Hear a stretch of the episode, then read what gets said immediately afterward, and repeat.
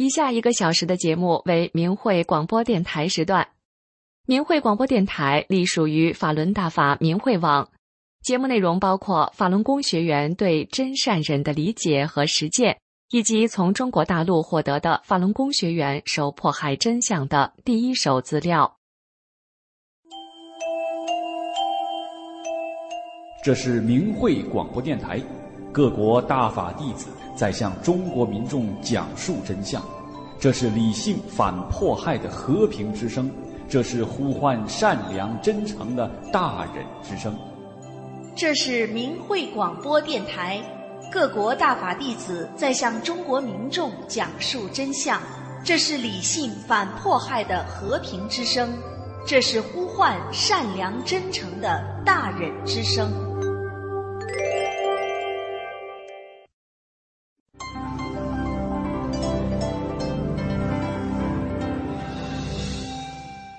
人心生一念，天地尽皆知。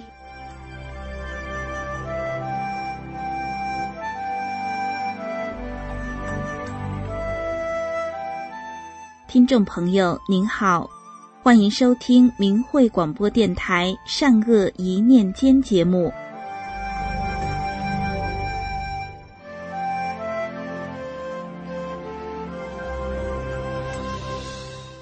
一位三十多岁的年轻人，半年内因为脑出血做了两次开颅手术，因为肺部恶性肿瘤，医院为他的病召开了一次全国性研讨会。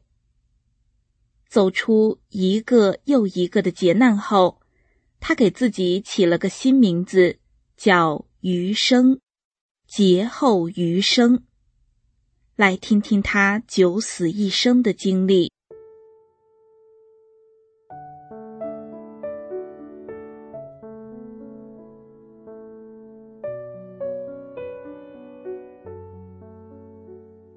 我叫余生，今年三十四岁。我今天还能活着，和母亲告诉我的几个字息息相关。我母亲是早年开始修炼的法轮功学员，她发法轮功真相资料，帮助被中共谎言毒害的民众了解真相，被警察追捕，致使她流离失所，至今不能在自己的家乡居住。我长大后成家了，心里一直记着法轮大法好，真善人好，因为母亲经常告诉我。不管遇到什么不好的事情，一定要记得诚心诚意的念这九个字。半年前，我在外地工作时突然昏倒，被同事送去医院，确诊为脑出血，当时就做了开颅手术。就在我倒地还清醒的那一刻，我在心里使劲儿的喊了一句：“师傅，救救我！”当时医院专家为我的病开了个研讨会，说是疑难杂症。我的脑出血是因为肺部那个绒毛肿瘤引起的，评估我的病情总值分为十三分。评估十四分的病人，我知道的就有好几个，很快都过世了。结果我这个十三分的病人，手术后四十五天就出院。回家了，能活着走出医院，我知道这是大法师父救了我。回来后，我在母亲家里天天敬香，感谢大法师父的救命之恩，同时也跟着母亲听大法师父的讲法录音，经常诵念“法轮大法好，真善人好”。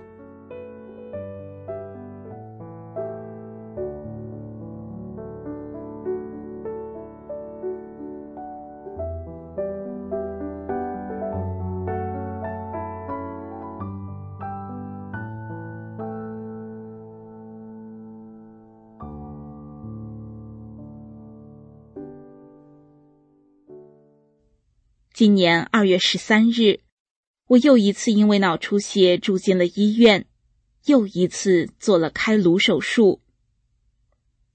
手术后六天，医生就让我们赶紧到大医院去治疗，说是我的病情太严重，很危险。我和妈妈还是一如既往的承念法轮大法好，真善人好，听大法师傅的讲法录音。就这样，我又一次活着走出了医院。这之后，我又在一家大的肿瘤医院做了肺绒毛肿瘤切除手术。这是个恶性肿瘤，需要化疗。这种化疗，我手术前做了六次，术后又做了一次。痛苦可想而知。化疗期间，我曾经三次命在旦夕，两次是因为药物过敏，差点没命了；又一次是我高烧三十九度多，出现抽搐、昏迷，经抢救，我又活了过来。在化疗药物进入身体的时候。我感觉就像一把钢刀插在了胸口上，在我承受不住的时候，在痛苦达到极限的时候，我就是靠着念法轮大法好，真善人好走过来的，也真的就是奇迹。当我一念这九个字的时候，立刻就不难受了，瞬间就感觉舒服了。在肺手术期间，医院为我的病召开了一次全国性的研讨会，结论是，我的病属于疑难杂症，很难治疗，随时都可能出现不好的后果。医院也跟家属打了招呼。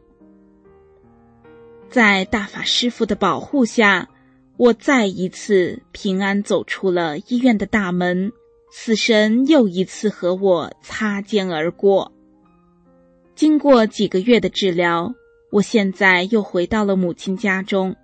几个月前，因为做脑开颅手术，我有一只眼睛像蒙上了一层雾，看什么都看不太清楚，所以走路还经常撞墙。现在这种症状也基本好了，看东西很清楚，不再撞墙了。感谢法轮大法，感恩大法师父一次一次的救了我，我真的是一次次的生与死，一次次的劫后生。没有大法和大法师父的救度，就没有现在的我。在我的余生，我要永永远远记住法轮大法好，真善人好，按照大法师父的教诲做一个好人。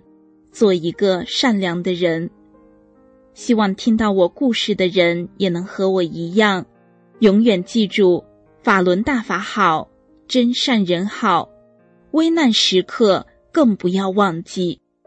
再一次谢谢法轮大法，再一次谢谢大法师父。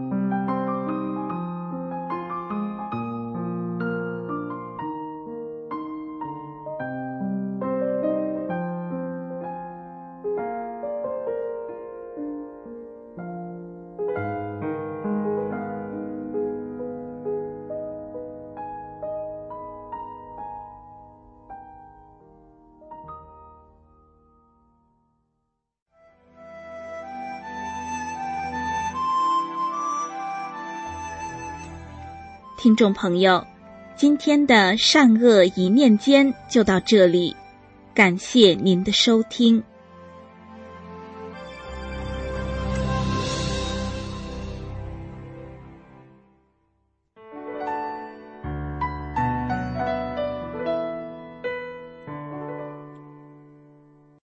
听众朋友您好，这里是明慧广播电台法轮功真相系列，以下为您讲解为什么说二零零一年的天安门自焚事件是中共预谋策划的。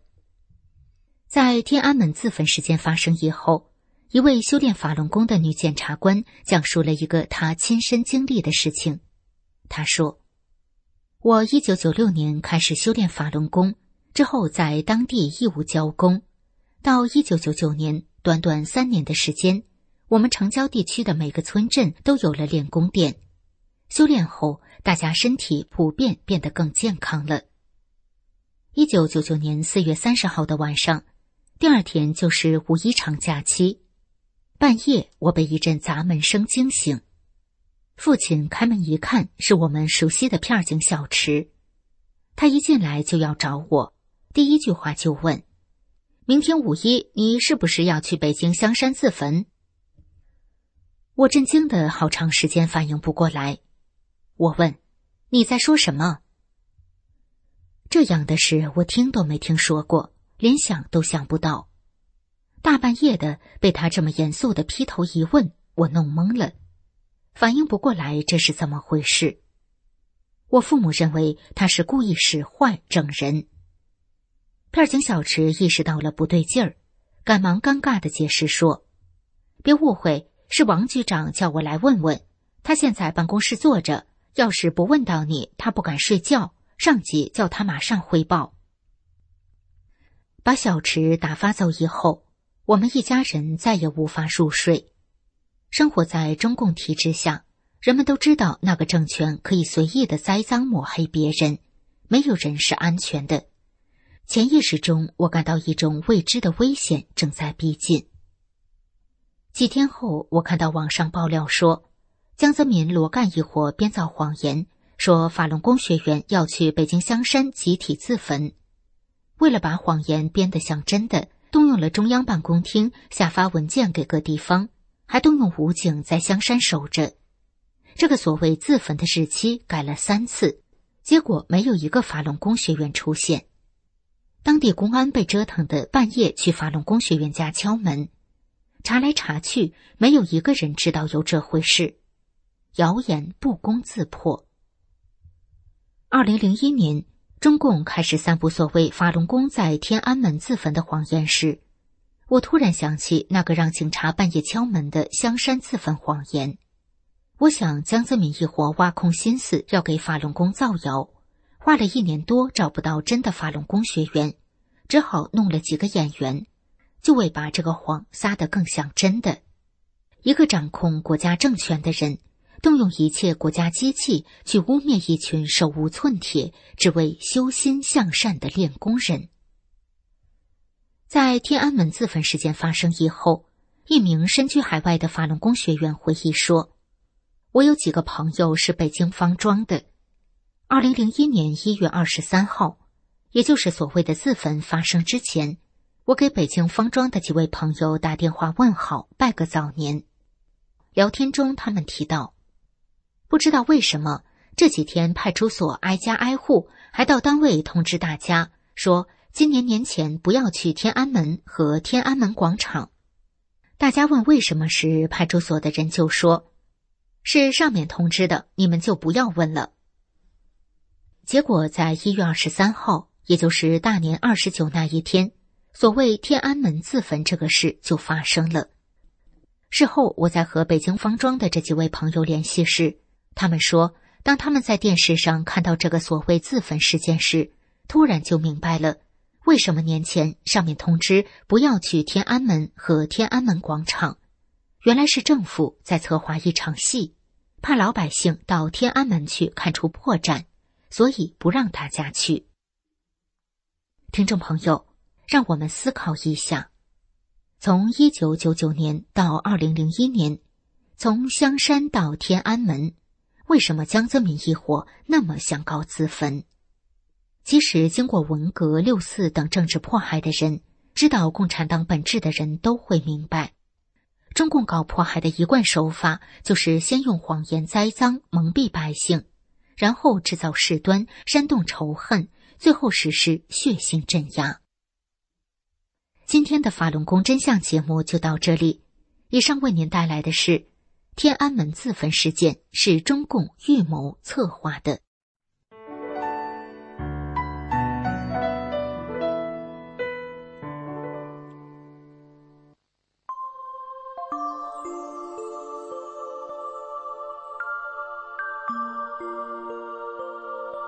身心净化，道德升华。现在是明慧广播电台的修炼故事节目。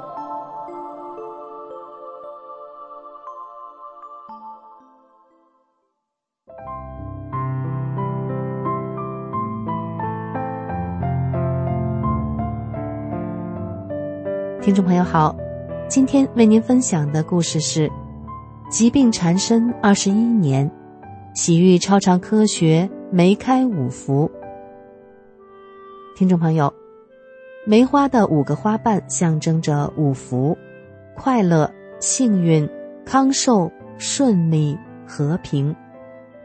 今天故事的主人公，他被病痛折磨了二十一年，幸福对他来说，原本是那么的遥不可及。可是他遇到了什么，使他终于迎来了他的五福人生呢？下面就让我们一起来听听他的故事。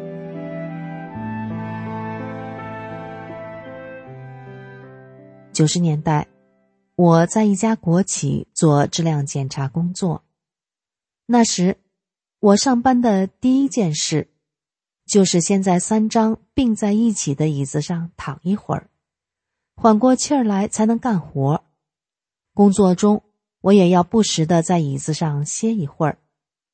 那时，企业经常搞突击纪律检查，只要发现有职工伏在桌子上或躺在椅子上休息，都要记录通报或者罚款处理。当纪检人员来看到我正吃力的爬起来时，纪检人员都会跟我说：“你躺你的，你躺你的。”因为我已经是单位里最有名的大病号了。我的病由来已久，听我妈妈说，我出生的时候小的可怜，到十二天称体重时，加上裹着我的被子，一共才三斤八两。我自出生之后就没有一天好日子过，各种有名的、无名的疾病如影随形的伴着我长大。我从小就怕晃头，一晃头就疼得要命。我得了百日咳之后，更咳嗽的我鼻子、嘴里都是血。在我长到十八九岁时，我的体温常常在三十七度六到三十八度之间徘徊，每天晚上我都得服用安神丸和汤药以及安眠药才能勉强睡着。父母为了给我治病，想尽了所有的办法。带着我跑遍了省市，以及国家级重点医院，可是全都无济于事。常听人们说，女人婚后生男孩，能带出去母亲的病。可我生了个男孩之后，却雪上加霜。我分娩时，正赶上我的婆婆住院做手术，我丈夫心情压抑，他在去我娘家送信时。只留下一句话说：“抱外孙子了。”丈夫就急匆匆的赶回了医院。这下可让我的妈妈误会了，她以为我出了什么意外。我妈妈心急的连外衣都没穿完，人就倒在地上不省人事了。我的婆婆和我的妈妈两人同时病倒了，我们夫妇俩又不知道如何照顾这个弱小的生命。月子里的我。每天以泪洗面，两只眼睛哭得又红又肿，只剩下一条缝了，疼起来奇痒无比。此后，我的眼睛就再也睁不开了，看东西只能眯着眼睛看。从此以后，我不敢看书写字，也不敢看电视，什么都不敢做，更不能哭。我在月子里发高烧，去了三次医院，无意中还落下了胃病。吃点凉的东西，胃就疼得死去活来的。以后我的病情越来越严重了，常常无缘无故的昏倒，身体弱的连手拿筷子的劲儿都没有。吃饭时，我都得在中间休息一会儿。一九九六年，我的最新病历上写着：发低烧二十一年，眼睛疼十三年。我的丈夫是一家企业的销售厂长，工作压力比较大。说心里话，作为妻子，我理应是他的贤内助，可是我连自己都照顾不了，更何况为他分忧了。我连菜是怎么做熟的都不知道，厨房根本没进过几次。家里的活儿全都压在我丈夫一人身上，他既当爹又当妈，还得细心照料着我这个废人。我在无望中度日如年。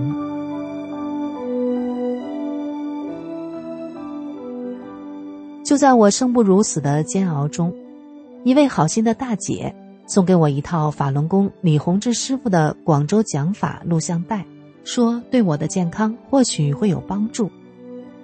求生的欲望使我如饥似渴的看了起来。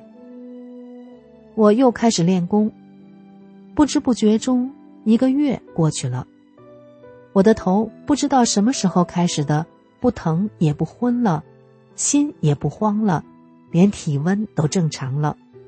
那个时候，我只顾看录像了，睡觉前都忘记服用安眠药了，但每天却睡得好香。我的眼睛也能像正常人一样睁开了，即使吃了生冷的东西，胃也不疼了。折磨我半辈子、久治不愈的所有疾病，全都不翼而飞了。我好像在做梦一样，连自己都不敢相信这是真的。我有生以来第一次尝到了没有病的滋味儿，我心里那个高兴劲儿啊，就别提了。修炼法轮功之后，我懂了一个道理，那就是要想成为一个真正健康的人，就必须要从做好人做起，处处事事先想到别人。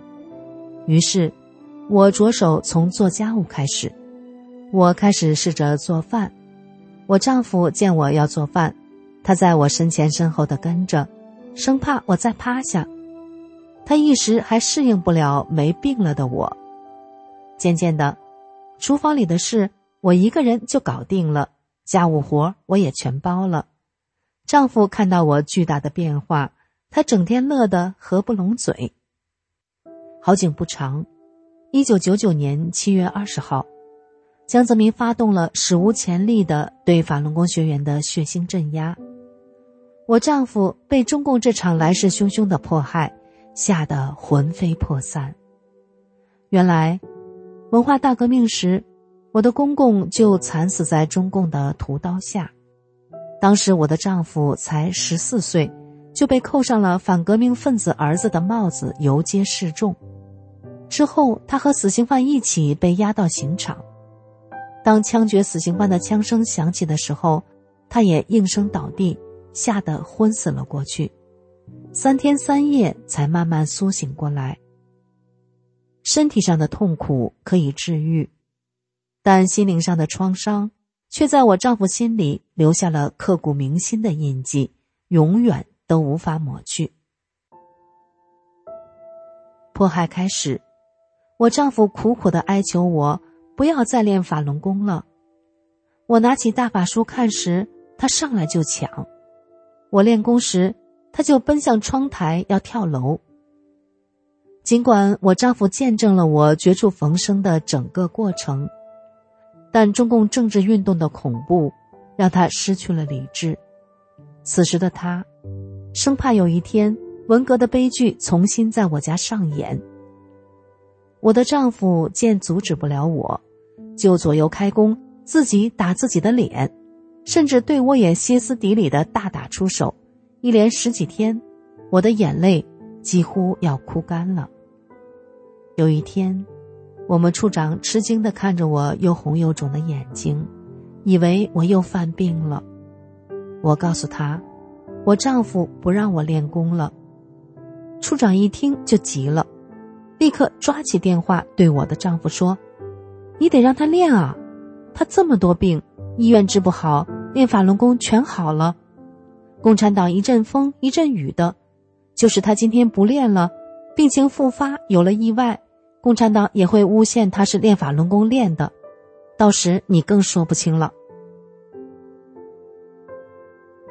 那时，正赶上单位所有办公室的灯具全部要换新的，我的办公室很大，得两三天的时间才能换完。一位负责库房的同事交给我一把钥匙，说：“这两天没事儿，那个库房清静，你去看法轮功的书吧。”过去，我曾经是单位出了名的大病号，修炼法轮功后，我身心巨变。让单位里的人无人不敬佩法轮功，所以即使在中共打压期间，同事们都在利用各自的条件为我提供方便。我在单位负责一个车间的成品出厂质量检验工作，工厂生产的各种民用灯具，工人们都经常往家拿。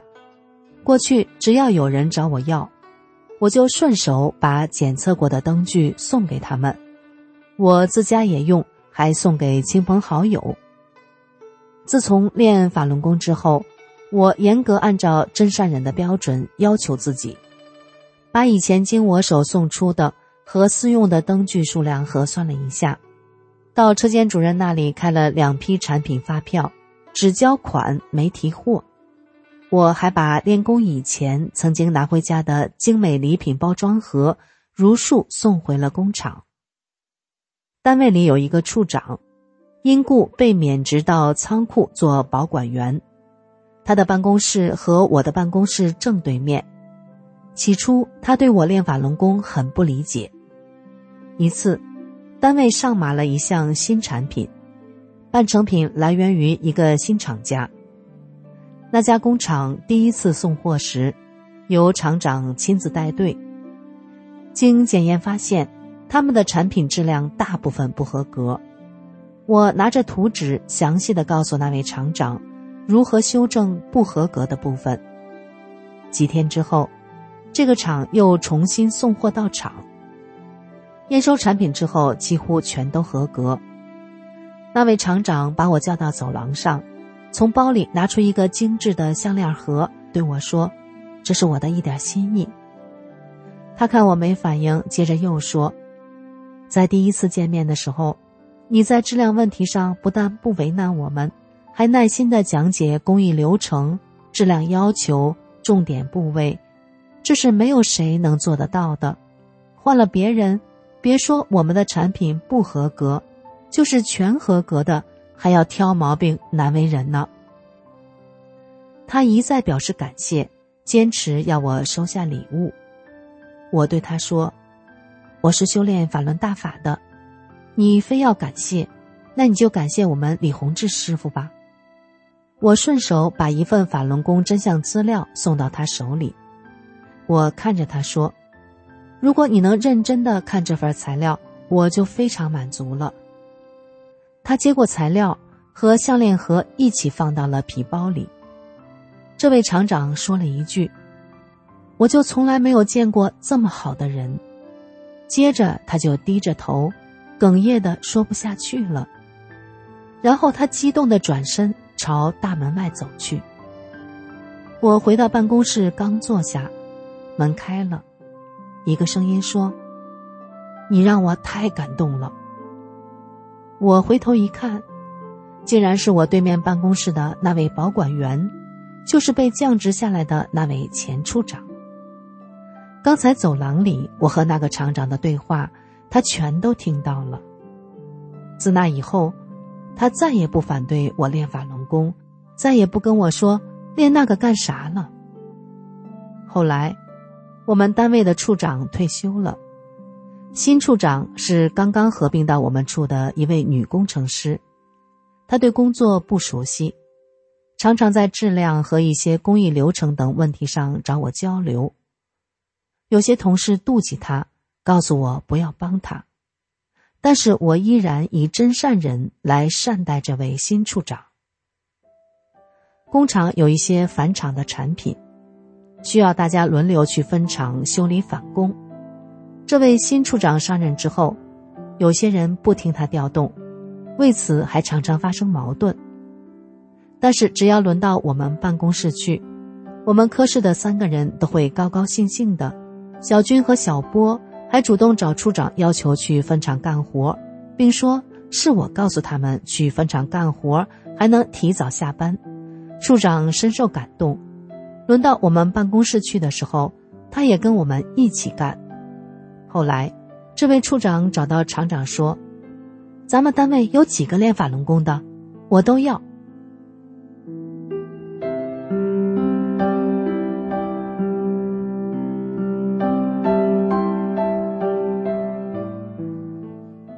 我的丈夫二零零零年失业之后，自己开了一家销售公司，生意一直红红火火的。我们家还买了门市房，并有了私家汽车，我也开上了一辆属于自己的小轿车。我的孩子在名牌大学毕业之后，又读研继续深造。幸福曾经离我遥不可及，有谁会想到？折磨我半辈子、生不如死的疾病，科学没能治愈得了，而法轮大法却让我亲身见证了真正超常的科学，也使我越活越年轻。谁能意想到，我能拥有健康与快乐？更幸运的是，我家里家外安安稳稳，一帆风顺，我们幸福的家庭和乐而平顺。而我从法轮大法中所得到的，又何止这些呢？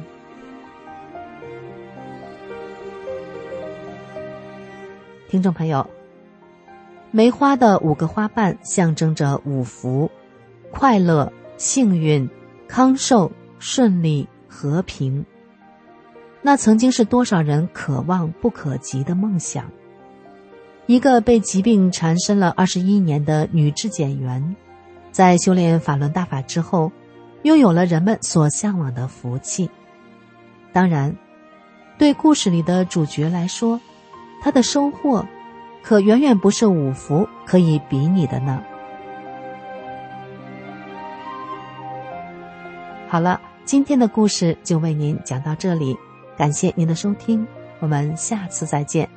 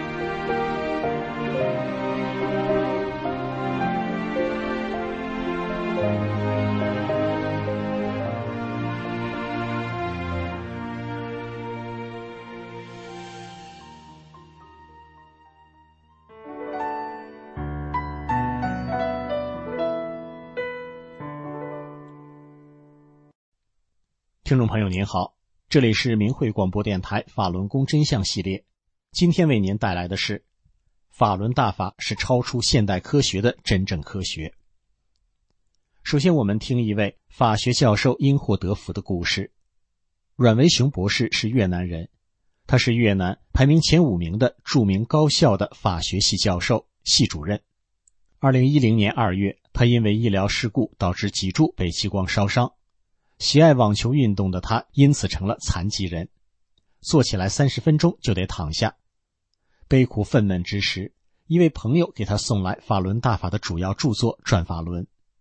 阮博士回忆当时的情景时，感慨地说：“读完一遍《转法轮》后，我觉得书中的内容让我震撼。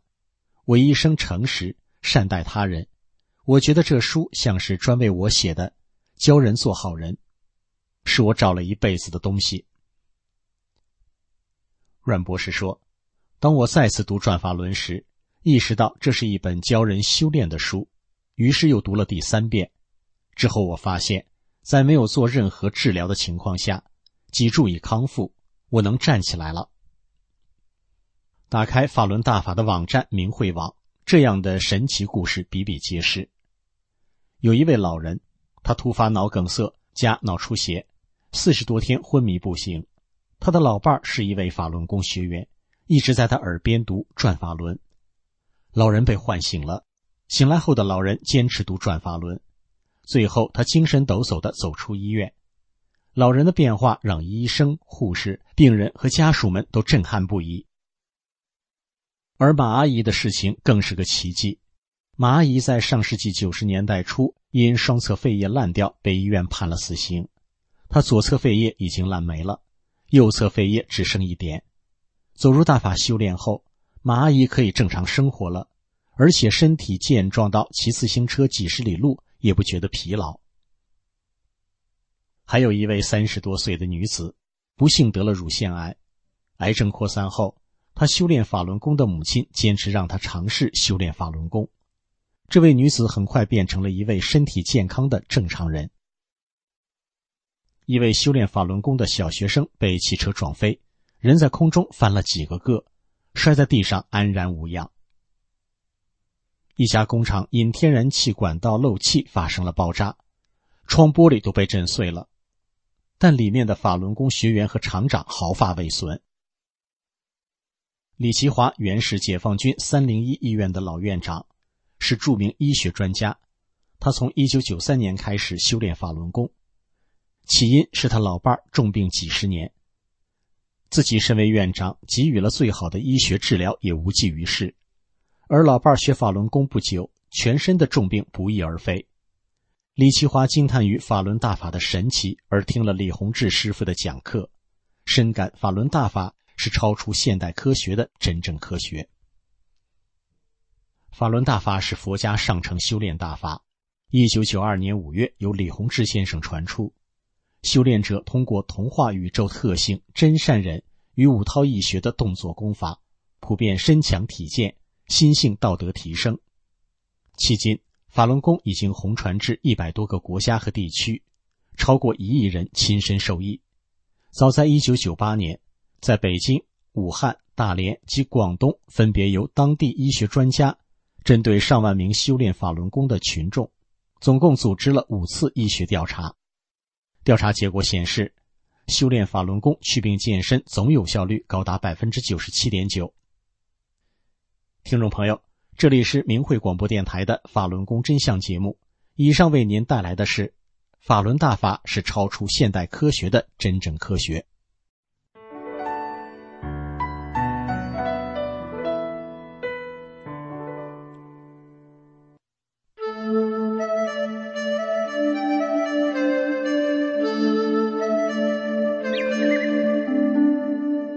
朋友们，大家好。欢迎您收听明慧广播神传文化节目，我是主持人心雨。上期节目我们讲到，很多学者以史料为依据，指出大明王朝亡于烈性鼠疫。可是奇怪的是，鼠疫却不染清军。当时神医吴又可以道家真言和达元饮治愈了一方百姓，但是吴又可的活动范围有限。不可能治平全国的疫情，为什么随着清军统一天下，全国的烈性鼠疫会销声匿迹？中世纪黑死病鼠疫肆虐欧洲几十年后神奇消失，这已经让科学十分困惑了。而对明清史料的挖掘表明，当时的烈性鼠疫不感染李自成的五十万义军，随着李自成攻入北京。京城盛行的鼠疫戛然而止，完全颠覆了现代人的科学认知。但是，令科学难以解释的事实还不止于此。今天我们接着来揭示这段历史的谜题。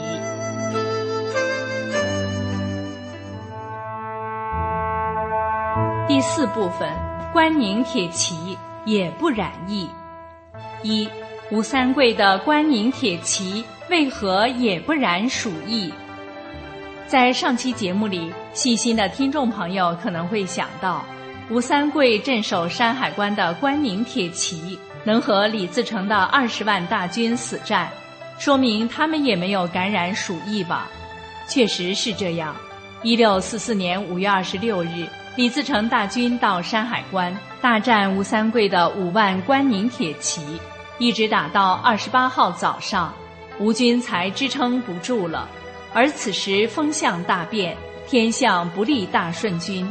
满清骤然出击，在清兵出手前，关宁铁骑以少敌多，能抵挡大顺军强攻两昼夜，足见其强悍的战斗力。这绝不是一支染过烈性鼠疫的军队。明末的烈性鼠疫流行十二年，后期京师疫情最重，全国没有封城禁足，各地往来一直不断。吴三桂镇守宁远、山海关一带，军事补给都来自京城，他的家人也都在京城，鼠疫怎么可能传不过去呢？可事实上，关宁铁骑就是不染鼠疫。后来，吴三桂率领这支劲旅追击大顺，剿灭南明，过河北、平山东，回锦州，入汉中，剿西北，定云贵，出缅甸，回云南。走遍了大半个中国，一直保持着强悍的战斗力，穿行了无数鼠疫疫区，烈性鼠疫屡屡从关宁铁骑身边擦身而过，就是不理他们。那么，在大明王朝被鼠疫肆虐、军队战斗力锐减的情况下，唯独关宁铁骑例外，他们特殊在哪里呢？二，袁崇焕的劲旅。反迫害的特例，关宁铁骑是袁崇焕一手建立起来的明末最强部队。天启六年宁远大捷，袁崇焕一万多人守孤城，火炮击退了努尔哈赤十三万多人四天的强攻，扭转了明朝百战百败的颓势。天启七年的宁锦大捷。袁崇焕击退了皇太极六万大军二十四天的来回攻击，不但宁远、锦州两城的火炮发威，野战也和八旗劲旅打成平手。崇祯二年的京师保卫战，袁崇焕带领关宁铁骑八千多人，在广渠门外，把满清悍将莽古尔泰、阿巴泰、阿吉格、多尔衮。豪格和蒙古亲王率领的四万多精锐骑兵彻底击溃，斩杀数千人。这场胜利几乎困惑了所有学者。文人袁崇焕怎么可能训练出天下第一强悍的骑兵？在满清八旗最擅长的骑兵野战中，打垮了五倍于自己的敌人。他的随军文书记述。袁崇焕亲自上阵，差点被砍死，两肋中箭，如同刺猬。幸亏身穿重甲，才没射透，太命大了，以至于太多人认为史料记录可能有夸张，讲这段历史的时候含糊带过。袁崇焕被大明朝廷迫害死，他的三万关宁铁骑一分为三，其中一支落到了吴三桂手中。影视中喊出的“关宁铁骑，天下无敌”的口号，并非吴三桂吹嘘壮胆。这支劲旅扩编后，随着吴三桂横扫大半个中国，歼灭了大顺军、大西军、南明军队，后来又反清，对清军也是屡战屡胜，以致康熙帝下令禁止满洲军主动与关宁军野战。最后以火炮歼灭了这支无敌铁军，不是因为最能打仗才免于瘟疫的天罚，人类对鼠疫没有自然免疫力。关宁铁骑与其他明军唯一的不同在于，它是袁崇焕建立起来的。在袁崇焕被迫害后，祖大寿领着这支部队撤出，回山海关宁远。名为自保，实则抗皇命，为元帅鸣冤。崇祯吓坏了，赶紧让袁崇焕写亲笔信召回祖大寿。祖大寿又率军返回京畿，五天收复四城，为救袁崇焕立下大功。尽管没有救成，但是为反迫害尽了全力。为什么这样就能免于天罚呢？第五部分，明朝瘟疫多，冤狱见因果。一，从表面找原因，科学成了倾向说、目的论。现代科学总是从表面找原因，认为瘟疫由天灾、卫生条件差引起，这种解释也是猜测，不合史实。现代学术界发现，古代的灾年、平年交替循环，在不同地区也有轮替，也就是说，天灾人祸历代都有，但都没有像明朝那样，动不动就酿成一场局部瘟疫。所以上述解释并不科学，对科学无法解释的原因，硬是要做出所谓科学解释，目的性很强，倾向性也很强。这样的倾向说、目的论本身就是偏颇、不科学的，在基点上就不能成立。二，明朝的两大历史特色。明朝的历史有两大特色：一是瘟疫多，特别是后期。有人统计，明朝统治两百七十七年间，至少有一百六十八年发生过瘟疫，不同地区各类瘟疫达三百三十次以上。二是冤狱多，明朝特务机构最发达，太监掌控的东厂、西厂，还有锦衣卫、镇抚司。以监控、迫害朝臣为业，恐怖治国，大兴冤狱，酷刑残害为历史之最。发明了完全凌驾于法律之外的酷刑，如廷杖，无需有罪，皇帝一句话就棒打大臣，甚至打残打死；诏狱，含东西厂狱、锦衣卫大狱、镇抚司狱等，设定凌迟。即千刀万剐的级别，定下几千刀。如果在这几千刀剐肉之前，罪人先死了，行刑者要被重罚。三，两大特色暗存因果。其实明朝上述两大特色是有因果关系的，冤狱是瘟疫等天灾的根源之一。过去遇到灾难、麻烦、疾病或者亲人疾病，皇帝常常大赦天下，朝臣劝谏帝王处理冤狱，以化解灾难的事，史不绝书。为什么会这样？科学认为这不可能，所以只能用超科学的理来解释。李淳风的天象著作《以四占》里多次出现“以赦解之天难”。大赦直接解的是冤狱，怎么会解开天难呢？因为有些天难根源是上天对人间大型冤狱的惩罚，所以以赦解冤狱，解决了问题的根源，自然就解开了相应的天难。以四占不直接说原因，稍微拐了个弯，因为直接泄露天机要遭天谴的。一种学说如果不准确，一定会被历史淘汰。算卦就是这样，算得准，因为水平高，极小概率的事件不可能是碰运气碰来的；算不准，因为水平不够，或者是骗子。不能因为算不准就说算卦都是假的。大臣劝谏帝王平反冤狱，大赦解决灾异。如果都无效，同样会被历史淘汰。比如古代的求雨，之所以流传下来，是因为有奇艳的时候，如宋太祖请出善无畏不朽的肉身，祈求晴天；郑侠请宋神宗废止王安石新法，以天降大雨解旱情；明朝王阳明祷文祈雨等等。当然。不会，所有情况都可以以设解。以四占也是说，在个别天象下可以以设解之。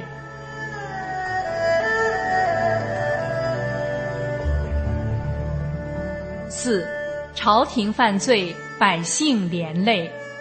可能很多人会问：如果冤狱是明朝瘟疫的根源，为什么那些冤狱的制造者东厂西厂昏君不遭报应，而是老百姓首先遭劫呢？这是给人间留的谜，也符合天理。百姓的顺从、认同、拱卫，是昏君和乱臣强大、为所欲为的基石。所以这些百姓要遭劫。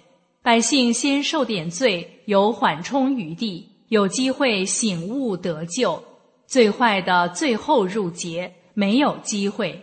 崇祯帝和他的后妃儿女何尝不是这样？如此说来，明末那场最大瘟疫，必然对应最大的冤狱。这又是谁呢？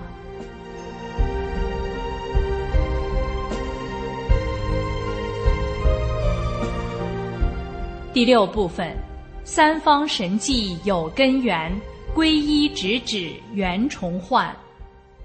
一，祸害最弥天，活寡袁崇焕。很多人会知道，明末最大的冤狱就是保卫大明的第一功臣忠臣袁崇焕，无辜被崇祯帝下狱，炮制罪名，处以明朝最重的法外之刑——寸折。袁崇焕不但被钦定凌迟碎剐三千六百刀，实际剐了三千五百多刀，刽子手还把剐下来的肉当场出售。史料记载，面对惨烈的酷刑，被朝廷谎言欺骗的百姓们，不但大骂袁崇焕这个卖国贼，还抢购其肉。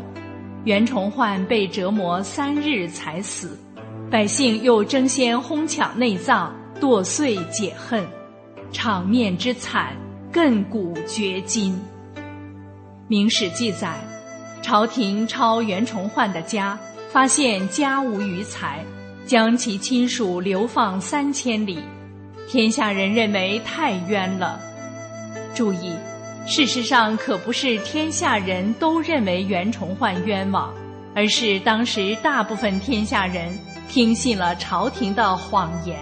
认为袁崇焕是卖国贼，死有余辜，所以京城百姓才有那么激烈的恨袁反应，才有一些民间史书的作者把袁崇焕比作秦桧。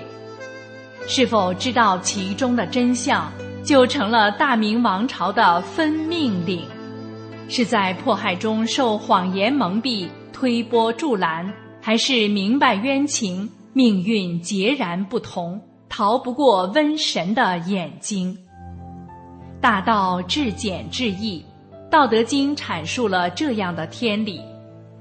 满清大军李自成的义军，吴三桂的明朝关宁铁骑都不染疫。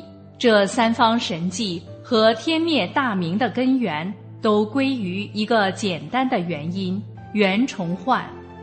烈性鼠疫是降下的天谴。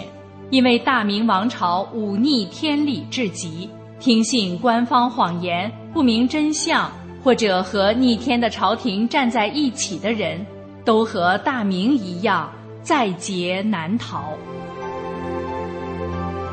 二，冤狱杀常见，大义却罕现。可能有人会反问：历史上的大冤狱、大冤杀太多了。按你这种说法，每次都应该招来大义，怎么没有呢？西汉初年冤杀韩信，南宋初年冤杀岳飞，都是大冤，怎么西汉、南宋都延续了很久，没有被瘟疫灭国呢？难道普通的杀和千刀万剐差别这么大吗？历史的真机不是表面能理解的。深入一层，问题才能迎刃而解。韩信、岳飞被冤杀，全天下的百姓、官员都知道他们冤，都知道真相，所以百姓不分担罪业，不遭劫，不会有瘟疫洗劫整个王朝的子民。而冤杀袁崇焕，相当比例的官员，大多数的百姓都听信了朝廷的谎言。拥护迫害，而明白真相，当时为袁崇焕发声者屈指可数。大家都认同着迫害，这在传统文化中叫做共业，共同造下的罪业，所以会有共同的天罚形式，报应所有的逆天理者。义灭大明根源于此。皇上钦定，群臣呼应，政府鼓吹，百姓热追，到了争抢食肉的程度。逆天的谎言和迫害，招来瘟疫天谴，大明王朝就此毁灭，还裹挟走了上千万百姓殉葬，只为逆天的君王。明白了这段历史的因果，也就明白了当今瘟疫频发的根源：非典瘟疫 SARS、新冠疫情 SARS 二、未来大疫 SARS 三，日月循环，历史重演。人类面对大劫天谴，当时的科技从来都是无助空盼，真正的救赎。且看历史水到渠成的铺垫。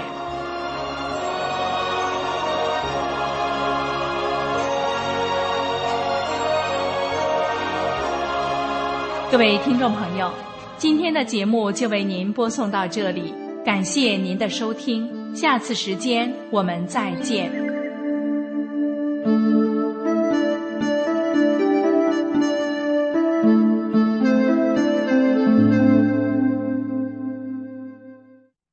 最后是天音静月，请欣赏歌曲。